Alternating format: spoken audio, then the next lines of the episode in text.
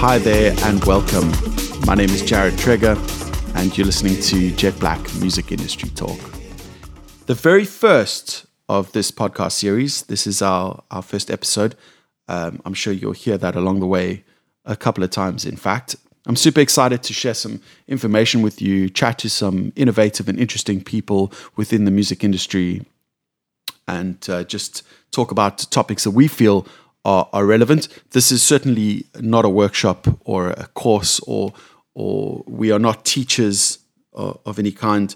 We're simply people working in the music industry, and this is an opportunity for us to not only share our knowledge and talk about relevant topics, but also to learn from from each other and uh, just capture that conversation and share it with you uh, along the way. I actually I went online to look for podcasts uh, similar to to what I'm doing, and I think what I struggled with most was a lot of the topics and uh, people that they were talking to were very uh, specific to a territory, which admittedly we are too. Uh, our audience will be mostly uh, South Africa, as that's where we're based. Although we do work with and partner with a lot of people in in overseas markets.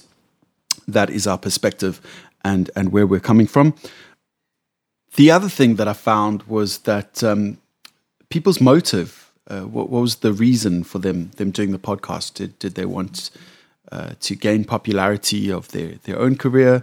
Um, I, I, think people are just scared to to share their intellectual property and their knowledge and and and chat about uh, uh important things and put themselves up for for criticism.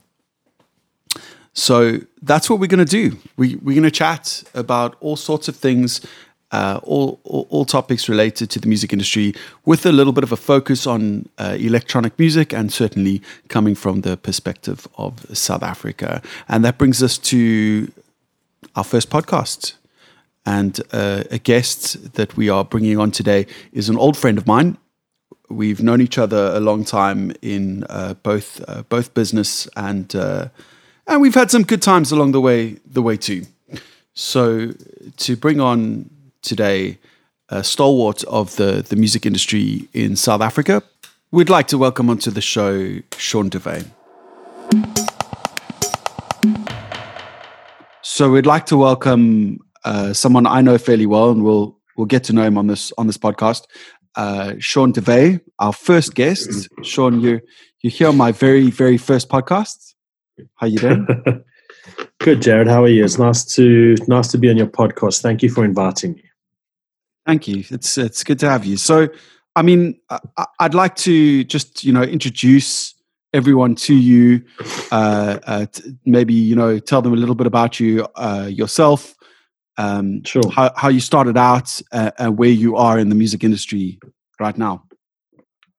Okay, no problem. I mean, in a in a nutshell, you know, kind of, I think, kind of spans back about uh, 25 years, probably. I started out like most, well, most people who loved electronic music, like as a DJ in my parents' uh, in my parents' house, um, just kind of, uh, yeah, mixing records and kind of figuring it out. You know, like, um, yeah, I guess the process of mixing. There was an old dodgy turntable that my dad used to have and uh, yeah, on a tape deck. And I used to like kind of mix like records into tape deck, and then just kind of like fell in love with it. I grew up in Johannesburg, where um, in around Sydenham, Orange Grove, uh, which was kind of a good hub for for electronic music. House Afrika was down the road from me, so I used to go there and kind of uh, buy records from the likes of like G Force and Vinny Da Vinci. Probably sold me my first record.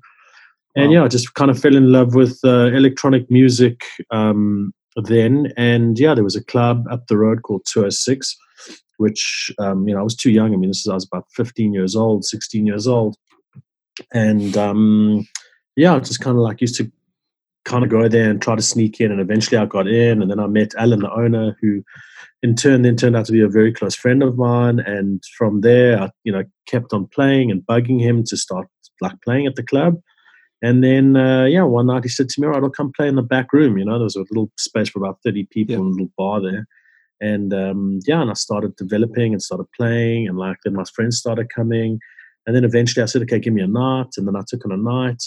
And then kind of things progressed. So I guess from bedroom DJ, I started promoting. Then I started booking other DJs. Then I kind of fell in love with the marketing side of it.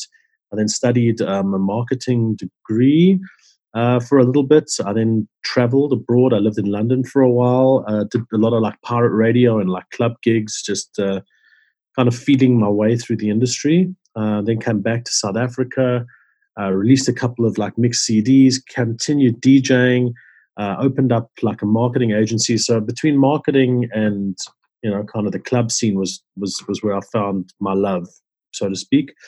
Um, and then yeah, just started um, I mean, there's more. It, it continues. Yeah, yeah, yeah. It continues. You, have you've, you've yeah, built a you built a little bit of an empire here. You've you know.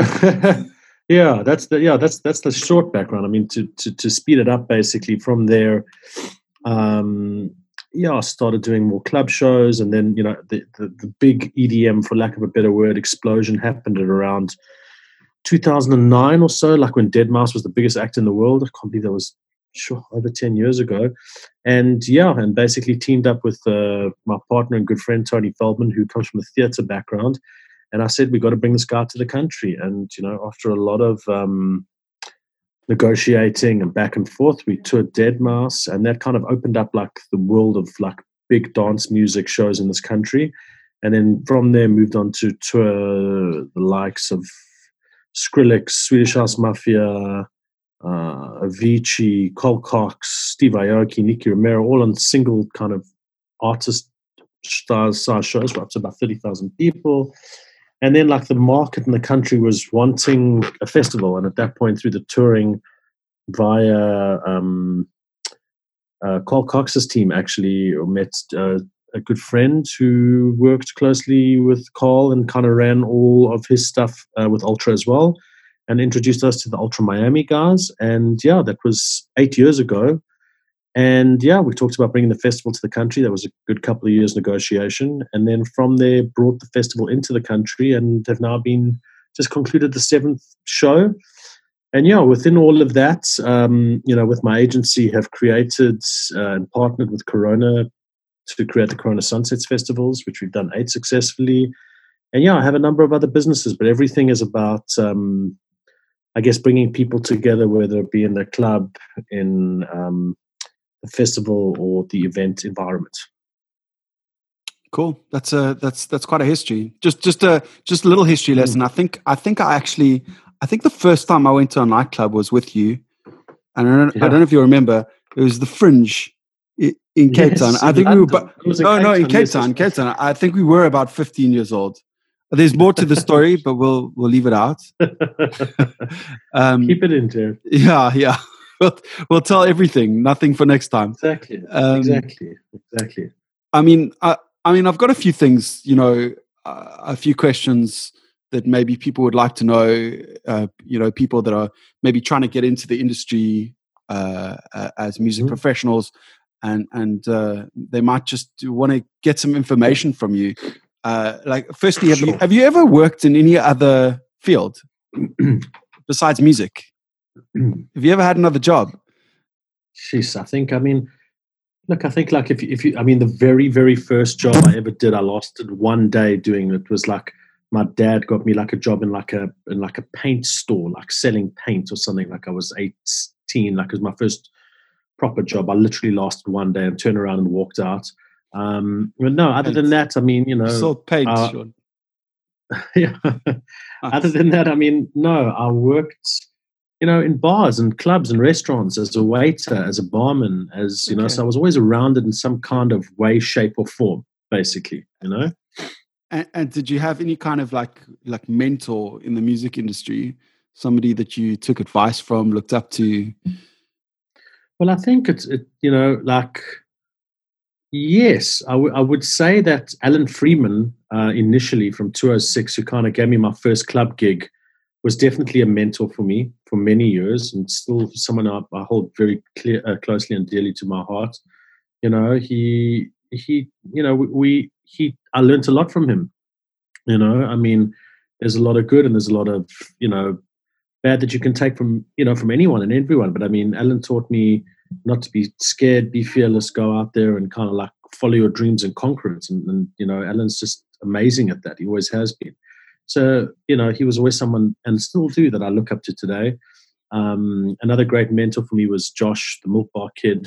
You know, yeah. his his um, we lived together for many years, and um, he was just a great mentor for me in terms of, I guess, music and life. He's a real music lover, and kind of the depth and the history that he had, you know, kind of to the music was just like, you know, like not anyone I've I've ever encountered. You know, so yeah, he he was another one, and yeah, and I guess through time and through you know experience and through the people that you meet you know you you you get inspired all the time you know there's there's DJs that inspire me there's friends that inspire me but I think all in all you know in in my deepest heart I've always wanted to be involved in this. I mean it goes as far back and as cheesy as this may sound um I think it was in like standard one or standard two you know I can't I'm yeah. like 8 or 9 years old you know um I'll never forget it. You know, it, it's profound, in fact, that um, Mr. Parker, he was the teacher, you know, and he went around the classroom and he like asked the kids, "What do you want to be when you grow up?"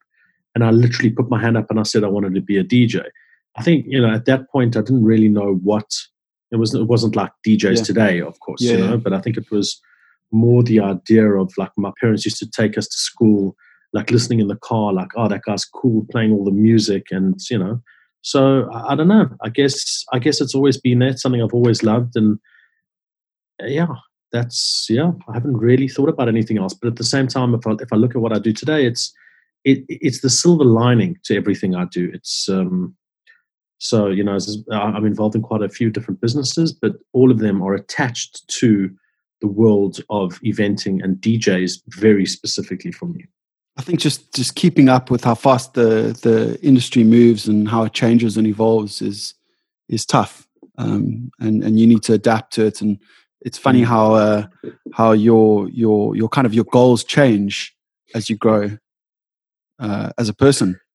Your your sure. your idea of the career that you wanted is very different to where to where you're at, which is not a bad thing. Just you know, just different.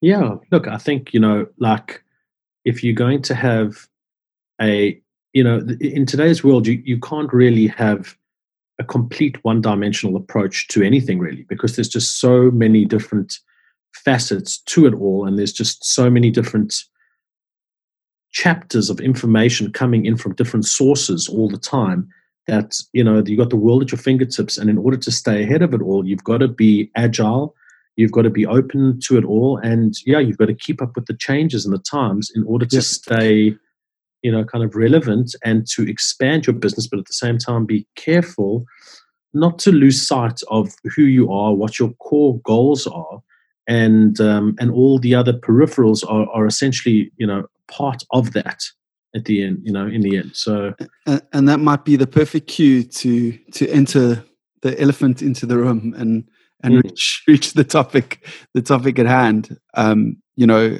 uh, obviously w- one of the reasons I wanted to bring you on here is to to chat about um, the obvious uh, coronavirus and, and how it's how it's affecting. I mean, it's not just affecting the the entertainment industry; industry it's affecting all industries.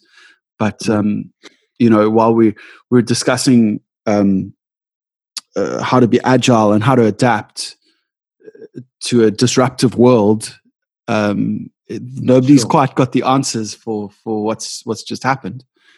Um, no, and I think it's no, confused. No, it's no, confused right. everyone.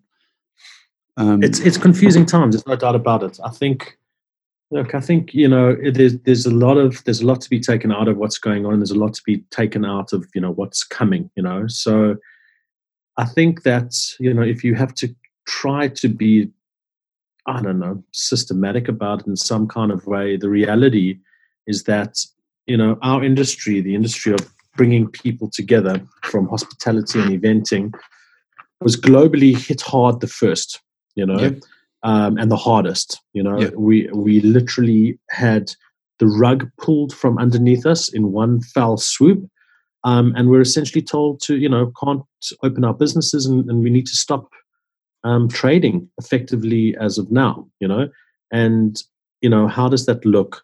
And how do we manage that? And how do we deal with that? I think solidarity is important, sharing information is important, understanding how others are handling this tragedy is important. So communicating is critical. You know, yeah. from um, all of my businesses, you know, as much as they, yeah, as much as they are all different and they have their own kind of cost centers and focus points, um, they're all linked to this industry. So they have all closed down effectively all at once. So it's been quite interesting to see, you know, how, well, being quite interested to see and how to manage each of the different businesses and how each of the different businesses, you know, kind of react and deal with what's going on. You know, some some have got a, a longer term forecast and strategy. You know, so there's yeah. essentially more fuel in the tank to keep things going for longer. You know, um, with the intention of when things go right, it picks back up again. Some, um, you know, have got heavy staff, um, you know, a staff contingent to it uh, both casual and full time. So, you know, there's priorities in taking care of them and how do you take care of them? Uh, government's been very, very useful. I must take, you know, my hats off to Ramaphosa and the team.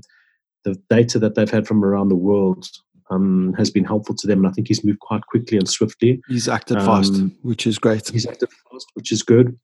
Look, I mean, where things currently stand with regards to staffing and TERS and all of that stuff and UIF, um, it's all coming, that information. So, um, how to manage staffing is quite a challenge, obviously. Uh, dealing with things like landlords is quite a challenge as well. But if you've got a good relationship at the end of the day, um, they understand, you know, uh, you know, if you can't trade, you can't pay rent. But they've also got their deals with the banks. So I think at the end of the day, everything comes down to relationships. The end of the day, the reality is that we can't, because of social distancing, we can't, you know, be in the same room. But all of this comes down to connection. You know, it's the connection with your staff, it's the connection with your teams, it's the connection with your consumers, it's the concept, you know, the, the, the connection with your landlords. You know, all of these types of things. And how do you how do you communicate with them and collectively come out with you know the best possible decision for yourself and for your business and for them in the end and it and it's very challenging and it's very testing and trying times you know you know, all I can talk is on my own. You know, for for myself, I for have sure. a nightclub, a bar, and a restaurant, and you know, as of immediate effect, I've had to cancel all my leases. You know, I have over a hundred staff, wow. which at the moment, you know, we are working through. Um, you know, and how to give them the best that we possibly can with the assistance of things like UIF and the government, because we just can't, unfortunately, be a breadline for these guys forever without any income coming in. Obviously. Yeah. I think there's a natural empathy because you know the world's in this together. Um, mm. I, I, do think we face different challenges uh, uh, in South Africa, and I think um, that's part of the reason that uh, uh, Ramaphosa acted so quickly. You know, based on um, our, our, just you know our level of uh, um, of living, as well as um, you know uh, the the the health and the infrastructure that we have we needed to act um, uh, pretty fast on on on that. Um, however, our economy, how it's going to hold up, you know, when when you look across to to um, international uh, uh, companies such as when Glastonbury cancelled and uh, Live Nation's uh, share price that day just dropped 13%. You know, uh, mm-hmm. this is this is a global pandemic. It's it's absolutely it's affecting the world. Um, so so while there's that natural empathy, um, uh, you know, the, the, the, there's everyone's trying to kind of adapt and figure out a way to um, to to to live. I guess yeah, exactly. Um, uh, I think you know. I think it, on that note, I think on that note, um, what the industry has done very well, from what I can see, you know, is band together and speak to consumers just from the ticketing side. I think that howler did a fantastic job on a local level. And you know uh, blogs like resident advisor also went out to the public you know from their own accord and went to every ticket holder and, and explained the process to them that the promoters at the end of the day you know the shows are run off the ticket sales you know yeah. that's 99% of in fact 100% of all promoters out there at the end of the day you know so look, there's two sides to the story. One, you know, is that, you know, the money isn't yours as a promoter, to be honest, at, yeah. you know, until the show is over and everyone has been paid, if that makes sense. So you shouldn't effectively be spending this money if you haven't got it if that makes sense to to to to, to run and put on a show, right? Yeah. Um, well, but you, you need but... to exactly no exactly. I mean, it's just it's, it's it's wishful thinking most of the time, and that's why the communication that went out from the resident advisors of the world and the howlers of the world, explaining things to the ticket holders to say the the shows that have been postponed have faith in the promoters to come back. You know what I mean, and yeah. keep your money invested with them as opposed to getting a refund on that money. Because once the refund comes back, it's very unlikely that um, you know that promoter is going to be able to kind of get back on his feet and bring a show to any time soon. And then when the market gets unstable and everyone's saying, oh, you know, I want to see this act, I want to see this act, or why don't we get this, why don't we get that? At the end of the day, you know, if nobody supports it and nobody supports the promoters when they're down, you're not going to get those shows. So I think just after that message, I believe it, it, it was a very good move. And I think that the from what I can see, the, the the market reacted pretty well to it, and they've been like very supportive of it. You know that that yeah. Um, again, being the first industry hit so hard with all of this stuff, um, the industry was polarized the most with it. And I see a lot of like festivals have gone out there. And I mean, I had to postpone a show. I mean, ironically, we had the Corona Sunsets Festival, which was this last weekend, it should have been, you know. And I've postponed that show, and uh, a new date will be coming soon. And, you know, I'll announce it shortly, you know. But then there's others that have cancelled outright and still kept the ticket money. You know, I mean, uh, you know, there's a lot of different that. situations. I mean, I mean, just to backtrack a little, you know, there was obviously a festival in Cape Town that before the announcement was made, um, they had they had set up and they'd built their festival, and you know, it was mm-hmm. it, it, was literally the first case was announced uh, uh, maybe a day before their festival was starting, and uh, there was this pressure from them to to to cancel.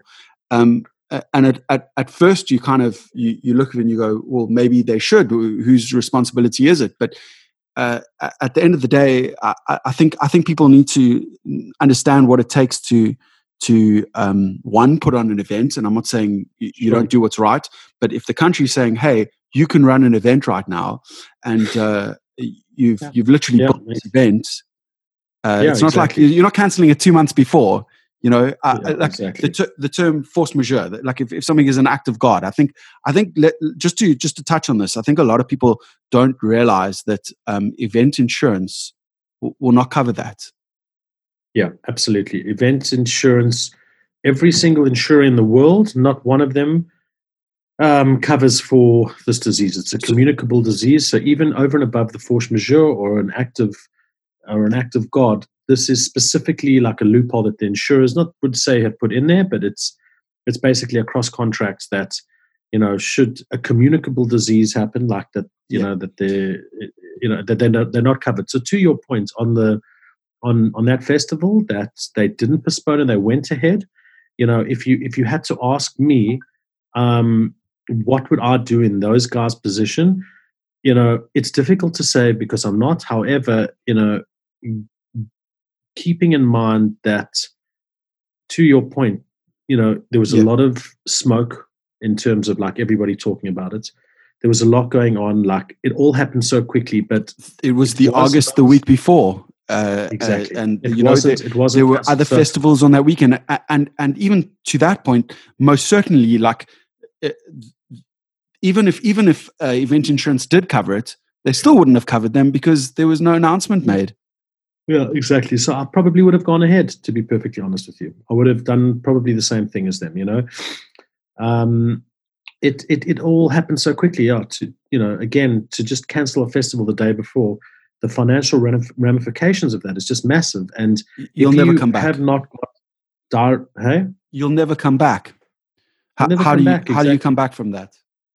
Yeah, exactly. So I think like when it comes to you know again Ramaphosa act, acting like swiftly and concisely with everything. It's yeah. you know, it, yeah, it, it it all happened. You know, so we move faster than most. So for anyone who did anything before, you know, if if you followed procedure and did everything that you were asked to do, I think it's fair.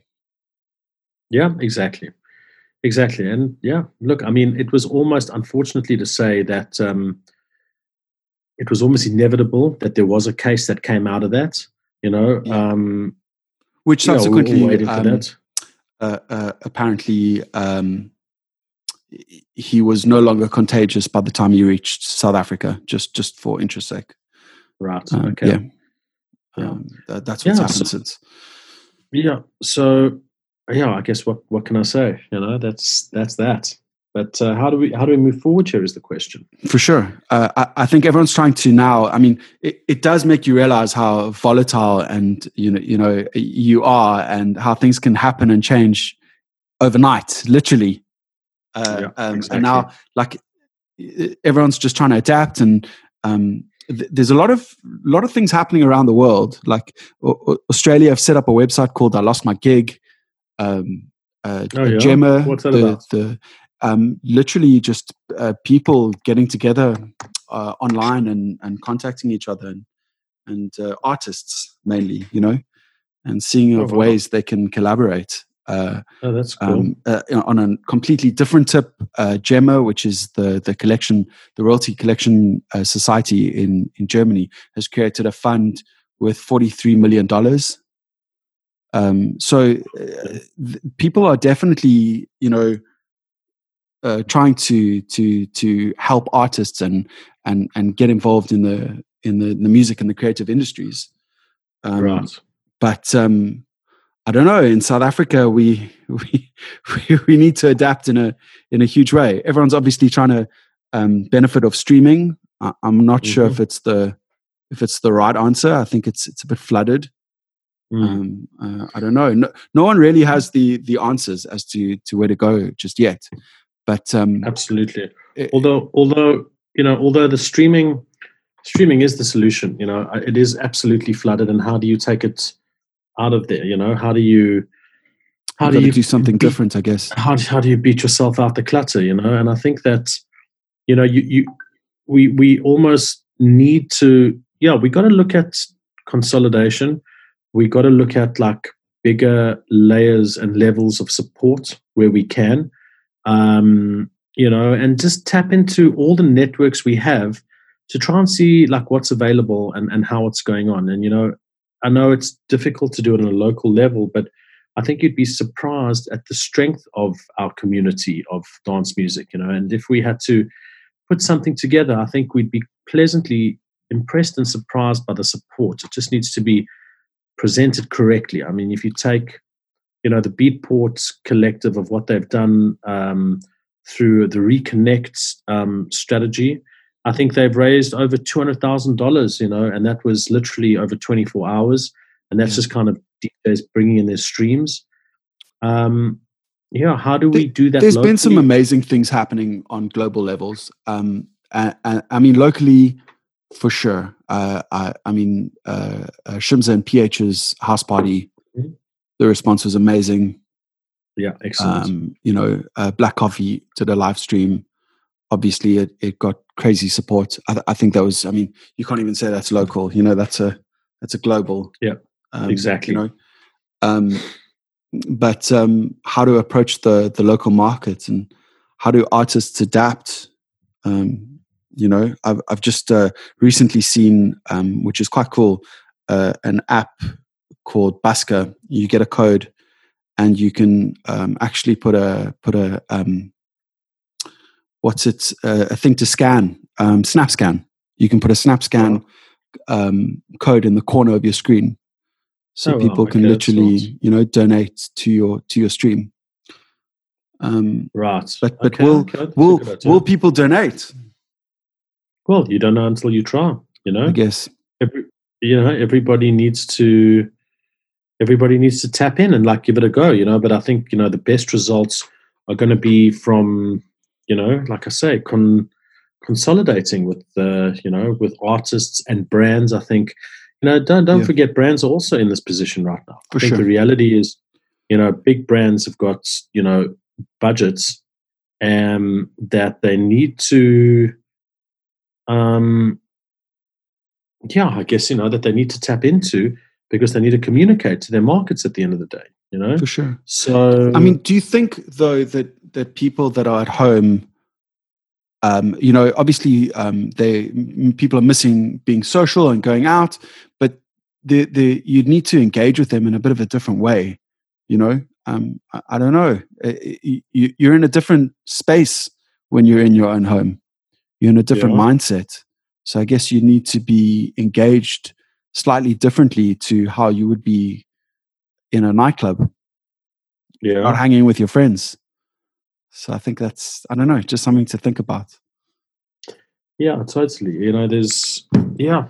I, I don't have the answers to be honest with you, but I know that they are out there, and I think like again, just like communicating with the industry is what's important most. I think you know it's it's a time where you know like it's such a cutthroat industry and business this that generally you know you know there's there's like angst between some DJs you know like some promoters have got it in for one and not in for one another but there's a lot of competition because it's such a it's such a it's such a tight and difficult business to actually make proper or make money out of it. So everybody holds their, their their their cards quite close to their chests you know. However you know it's a time to share information and i think that that will help unlock a lot of potential to be honest with you you know? So sharing an information on insurance sharing on information on how to manage staff sharing information on how to handle postponed gigs sharing information on how to refund tickets when to refund tickets how to communicate to consumers how are others doing it you know? Um, I think on, online this has brought people together. There's a lot of um, Sure. Obviously, uh, there's from free courses to you know, there's so much that you can find on on on the internet right now because of that natural like global empathy and everyone's going through the same thing. So people definitely are coming together.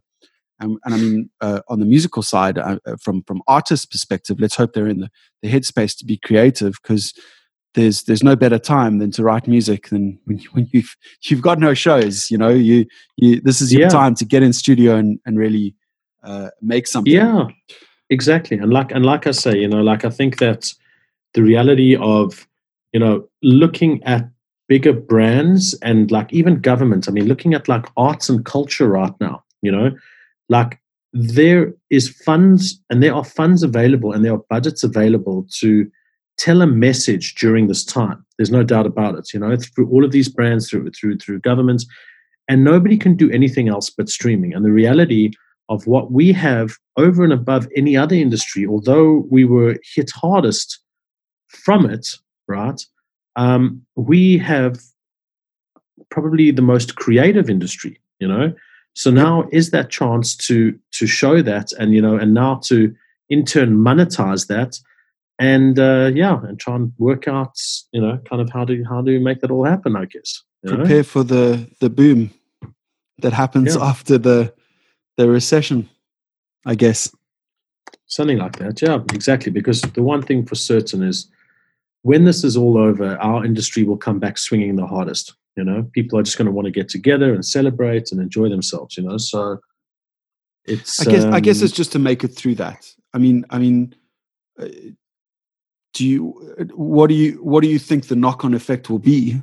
Do you? Do you? You know, we can't predict it, but how long? Well, I mean, you know, as as a promoter, you know, like dealing and talking to like agents globally, you know, speaking to some of the guys as to when they are like actually booking shows yeah. at the moment, you know, they're they're looking in Q4 right now. You know, wow. they kind of, you know, that's that's as far into the advance that they are like looking. You know, so and that's still undecided, to be honest with you. So, you know, do you think? Do you think it'll be it'll be different? Do you think like budgets will be different. Um, I mean, I mean, this is going to sure. have a major effect on course, on, on things course. moving forward. You know, it, it's going to change things for a, long, time, uh, a long and we're going to we're going to have to build. Yeah, we're going to have to build. We're going to have to start the engines all up again, slowly build. I think that this time is it, it's a good time to shed some weight, to you know, kind of relook at the numbers. I mean, for the first time, you know, for, for me in the past 10 days, uh, you know, I've never watched the rands and cents as closely as I have. And, and just looking at all the excess spending and where things can be cut. And, you know, it's, it's, it's a time from a business perspective to, you know, a combination of being ruthless um, and also being realistic and also taking into account, you know, kind of morals and ethics from the teams that you work with and just seeing what it is that you can provide and what you can do. But it's a time to slim things down And everybody needs to take that same approach. And when For sure. the engines get running back up again, it'll take a while, I believe, for the momentum to get right, but I think it'll become like a steam train. It'll take some time and slowly the engines will start moving. And then as it gets momentum, it's just going to like explode, you know? Yeah. So yeah, I can imagine people, it's, like, you know, after when people come out, it's, I don't, I don't think the next day people are going to be running and, oh, let's party and all hold hands and get sweaty together, if you know what I mean. I think there's going to be a, a lot of lessons learned from a health perspective and like how to manage yourself, keeping distance, you know, all of, all of those things, you know. So I think people are going to come out wiser. People are going to come out more subdued. But I, I you know, I don't know. I have I have no idea. It, it certainly is going to build some resilience, and it's gonna it's gonna you're gonna have to tighten tighten bolts, lose the weakest links, and and and have have your essential strong team, so that when you know when when everything around you is ready, you can Sure. you can really power power on. Absolutely, absolutely, Um, absolutely. I think that's some that's some good good thought. Um, Hmm. You know, to to maybe maybe leave that right there. Sure. Um, I mean, if is there anything anything else you'd like to to to say to anyone? I think I think you know it's the the two two great um two great pieces of like I don't know mottos so to speak if you want to call it that or not mottos but two like great things which I'm keeping positive in the in my mind based on all of this which is not only like you gig related or just it's just more life related um one was discussed with me with Harel Salko, who's you know a very Yeah. close friend and Of course. godfather to my kids and all of that stuff. So we we super close, obviously. And Harel's recently um, become very religious. You know, uh, Yeah. very you know, who lives in Jerusalem and he's religious Jew. You know. Yeah. So we talk we talk a lot about it, and, and I love that stuff. I find it super interesting, and you know, obviously there's different like notions and and pieces of information that come out of the learnings of the Torah and and all of that stuff, you know. And obviously, like people see it in different depths. But anyway, I, we were having this conversation, and you know, he, he, there's a lot of information that like kind of goes over my head. But there was something that the the the, the head rabbi said, and, and like it, the message was translated to me in three simple words, which was "Remember the future." and like it's just had such a profound like kind of like effect on me you know remember the future remember what's still to come remember there will be one you know you Yeah. know and and and I and I like that you know so so that's something for me that that I like to take in and then the second one came to me from Josh actually Georgiou, um who you know a, a mentor and very close friend like I said um was also uh, Hugh Masekela's uh, manager for many many years you know Yes. and recently, as far back as last Saturday, in fact, was it last Saturday, the Saturday before, went to Hugh's gravestone, and you know, it's um, it's a very, it's a monumental gravestone, considering you know the stature of obviously of who Hugh was, and a very beautiful kind of gravestone. And you know, Josh sat there for some time, just um, just spending time with him basically and asking questions and and he said to me and he took the picture and he sent it to me a praying mantis like landed on on, on Hugh's Stone you know and Josh was looking at this mantis now normally the mantis to people is like good luck right Yeah. But Josh googled it like immediately you know like what does it mean if you see a praying mantis? Thinking at that point that like Hugh sending him a message you know because Yeah. they were that close.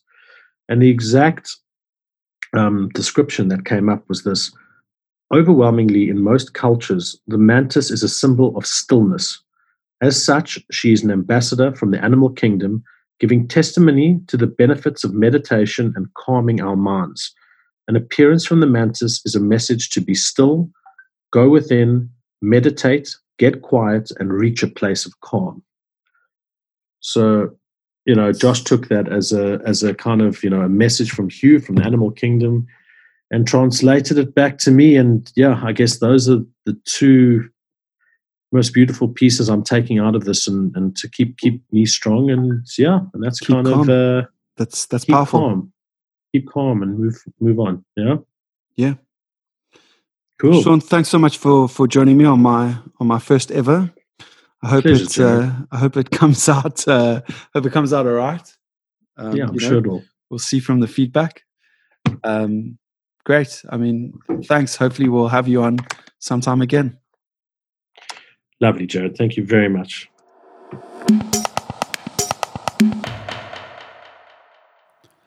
Thank you so much for for joining us today on my my first podcast of Jet Black Music Industry Talk. I, I hope you enjoyed it, and I'm sure we'll get uh, better along the way uh, as we do more, speak to more people. We're going to try and keep this as as regular as possible. Please do send us questions uh, either on social media or feel free to email us on info at jetblack.co.za. Till next time.